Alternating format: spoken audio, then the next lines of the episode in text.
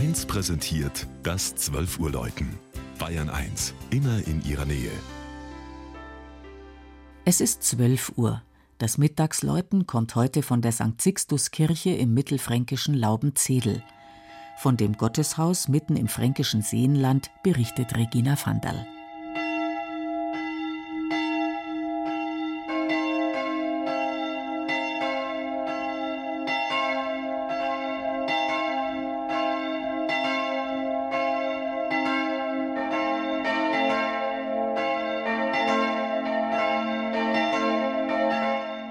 Laubenzedel. Der Ortsname leitet sich wohl aus den Worten Laubold und Sedel ab. Laubold hieß vermutlich der erste Ansiedler und Sedel ist ein alter Ausdruck für Siedlung.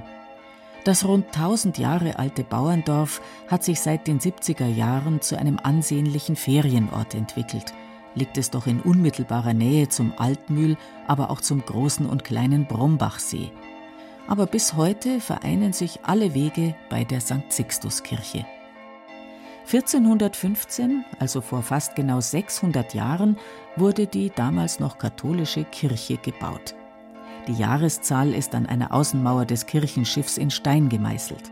Es war ein sehr schlichter Bau, ohne Emporen, ohne Orgel und auch noch ohne Glocken.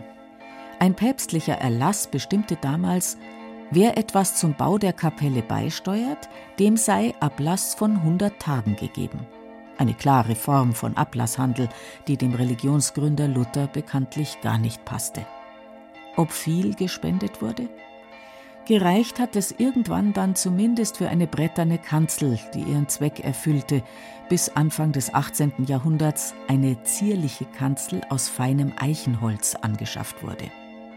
Üppig verziert, mit geschnitzten und gemalten biblischen Gestalten, umrahmt von Fruchtgehängen und Engelsköpfen. Ein vielleicht noch schöneres Kunstwerk fand auf dem neuen Altar seinen Platz, der sehr edle Kruzifixus des markgräflich-ansbachischen Hofbildhauers Volpini. Nur selten hat eine Dorfkirche ein so großes freistehendes Altarkreuz, das den Blick des Kirchenbesuchers sofort auf sich zieht und damit den entscheidenden Hinweis gibt: Solus Christus, die Erlösung durch Jesu Tod am Kreuz.